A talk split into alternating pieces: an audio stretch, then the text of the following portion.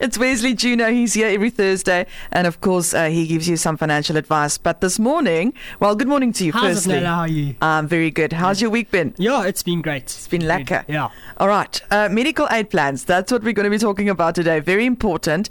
Uh, today, we're going to be chatting about medical aid advice, more importantly. So, gap cover and how to optimize your plans. So, firstly, there's so much information out there, Wes. Uh, where, do one, where does one start when we, we start to come to, to medical aid or make Yeah. a decision? Yeah, so I mean, I thought we were chatting a little bit earlier that this is a nice topic to chat about because we've got Sona tonight. Mm. Ramaphosa is probably going to touch on the NHI, and, and so a whole bunch of stuff could potentially change.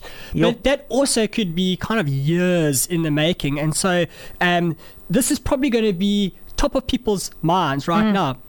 And when it comes to medical aids, there's just so much information out there. So it, it is that question like, where does one even start? Yeah. How you've got to know if you want to do like a proper comparison. Okay, what are all the plans on, for example, Discovery, and and now how do I compare that to Momentum or the, or the other ones?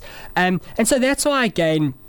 I think that it's really important to speak to a financial advisor because they will have people in their firm that that's what they do. That's uh, their job. They are very well acquainted with not only the different plans within a provider. So, for example, within Discovery, there's, I don't know, 10, 11 different plans, but then they know all the other ones of the other providers as well. And I think it's important to say uh, that when it comes to costs or, or the fee that you pay for an advisor, you as the client don't pay anything more for the advisor. The, the rate that you are quoted from a medical aid, it is the same for everyone. And whether you have an advisor or not, that rate doesn't change. So again, it's it's helpful to just kind of um, get someone to, it's a second opinion on what is maybe the best plan for you.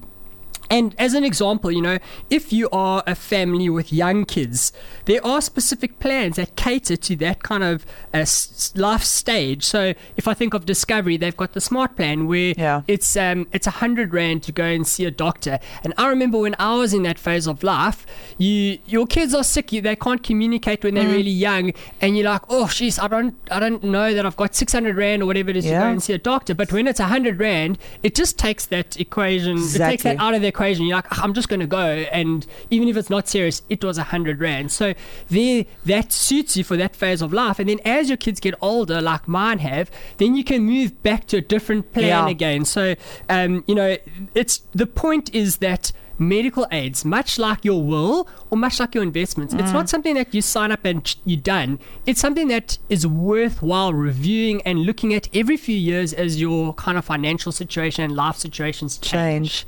I like that smart plan. I didn't know about it. It's it's very very good. Um, yo, that's a good tip. Okay, so what would the process be? Uh, and is there any way or some way to plan around getting the maximum benefit from your scheme? Yeah, so I mean, the process, like I mentioned, is really simple. It would just be phoning your broker, your advisor, and um, if they don't have someone, they're going to recommend someone that they deal with, and, and it's an email, and it's uh, maybe signing a form and and let the person have a look, have a chat with them, and they'll really be able to give you good advice. And then in terms of maximizing the benefits of your plan, so here's a little tip, I guess that um, that if you're clever, you can really get like a, a better benefit out of your plans. Yeah. And the point to remember here is that all your medical aid plans they've got different levels of cover. So you pay more for very comprehensive kind of coverage. Yeah. Then there's like an in between tier, which is like a medium level of coverage, and then there's the basic hospital plan where um, you you pay for all your out of pocket expenses, but if you ever need to go to hospital, that's all covered.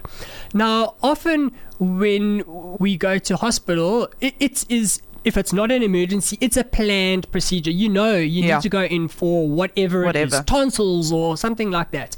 Now, if you can plan it and the timing works for you, and you know maybe it's close to the end of the year, Mm. medical aids. Um, let me start off by saying this.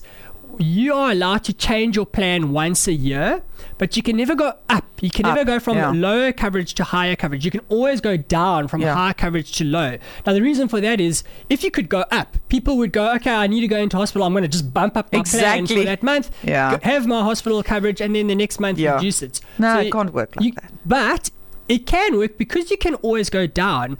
Well, why don't you, if you know that you're going to have a planned procedure and it's and it's going to be, you can plan it for January or February, Yeah. then Then. change your plan to a high coverage plan. Get whatever operation Hmm. you need done at the maximum amount of cover, and as soon as that's done, then you can reduce it. Yeah. And then you've got, you know, you're on for 10 or 11 months of the year, you're on the reduced kind of plan. So that's just one way of uh, just being clever around how you could get kind of the maximum benefits out of your plan. I wonder. I don't think a lot of people know that.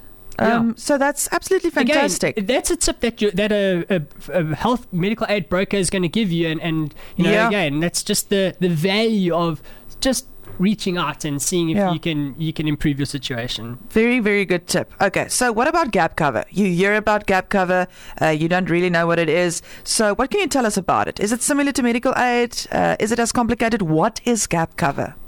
Okay, so let me start off on saying that gap cover is probably the best investment, even though it's not an investment, it's a, it's a cost. Yeah. But it's probably one of the best things that you can have. And it's different to medical aid in that it's an insurance product. And generally, the rule for gap cover is that you need to have been in hospital for it to kick in.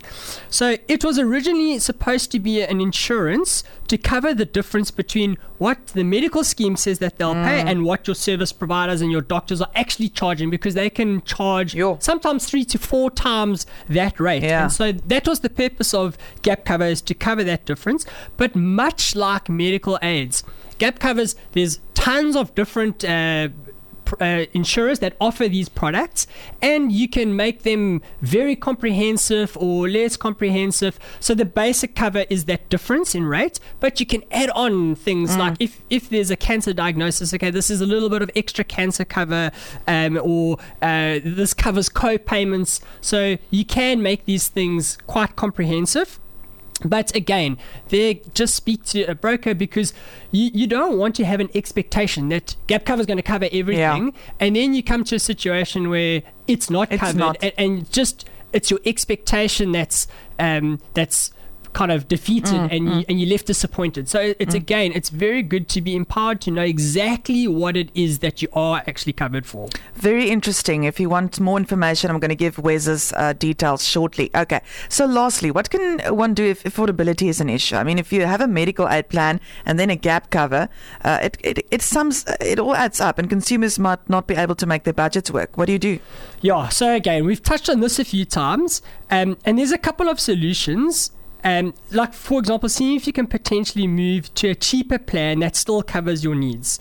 So, an example of this would be um, a plan without a medical savings. So, I think of Discovery, that's probably the one that comes to mind the most, is uh, take their, their coastal saver plan. So, any of their saver plans, if, if I break it down into simple numbers, often what you're doing is if you're paying 1,500 Rand a person, a thousand Rand is for the risk cover, Yeah. and 500 Rand is goes into a savings account that you can use for your, your whatever medication that the doctor prescribes or kind of out of pocket expenses. Now, if you going, sure, I just what my budget is tight, that 1,500 Rand is a mm. lot, mm. you can actually then say, okay, fine, I'm going to re- I'm going to change my plan I'm still actually covered exactly the same in terms of risk, but instead of it being 1,500, now it's only going to be a thousand. That 500 rand that was going into medical savings, I now have that free in my budget. Although I would say, listen, you probably still want to save a portion of that because there is going to be a time that you're going Yeah. to need to spend money on these incidentals. So um, that's one way of doing it, and then then another way, and again, this is great tips from advisors, is especially if you live in the Helderberg Basin. Probably the most popular discovery plan is the coastal core, the coastal saver. But what that plan is is it's it's a network of hospitals across all the coastal provinces. Now, why do you want to have access to a hospital in the Eastern Cape or Natal? Remember, in an emergency, it doesn't matter where you are; you can Yeah. go anywhere. Anywhere. But you are essentially paying for this network of hospitals in hospitals that you're probably never going to use. Use. And then there's another plan, which is the Essential Delta plan, which is a smaller network of hospitals. But if I think of living in Somerset West or Strand, it's pro- it includes probably all the hospitals that you're going to go to Go to anyway. anyway. So why don't you move down a plan? I know for me, I did this on a family of five. I saved a thousand rand a month. Sure. It's my life is unchanged. I go to all the hospitals that I would have gone to before. I'm just not paying for the access to hospitals that I'm probably never going to use in any case. So again, another great tip. These are things that advisors are going to tell you. Um, just have it. Uh, uh, just get someone Mm. to have a second opinion and, and look at how you could optimize your plan. Sometimes, I mean, it is just good to, to ask someone the expert opinion. I mean, Yeah. come on, we all know. Okay, it's it's easy to get a medical aid. You know, uh, checks out. You know, all the ones that are available, but you don't know about these little plans you that exist, and and things change every single day. So please get into contact with Wes if you need some more information. Please email him Wes at gda.co.za. That's W E S G D A.co.za, or you can phone him 079 165 2325. If you've missed that, let me know on the WhatsApp line and I'll give it to you. Thank you, Wes. Cool. Cheers, Always lekker. Let's see what the, the Sona brings tonight. see you next week. Bye. Cheers.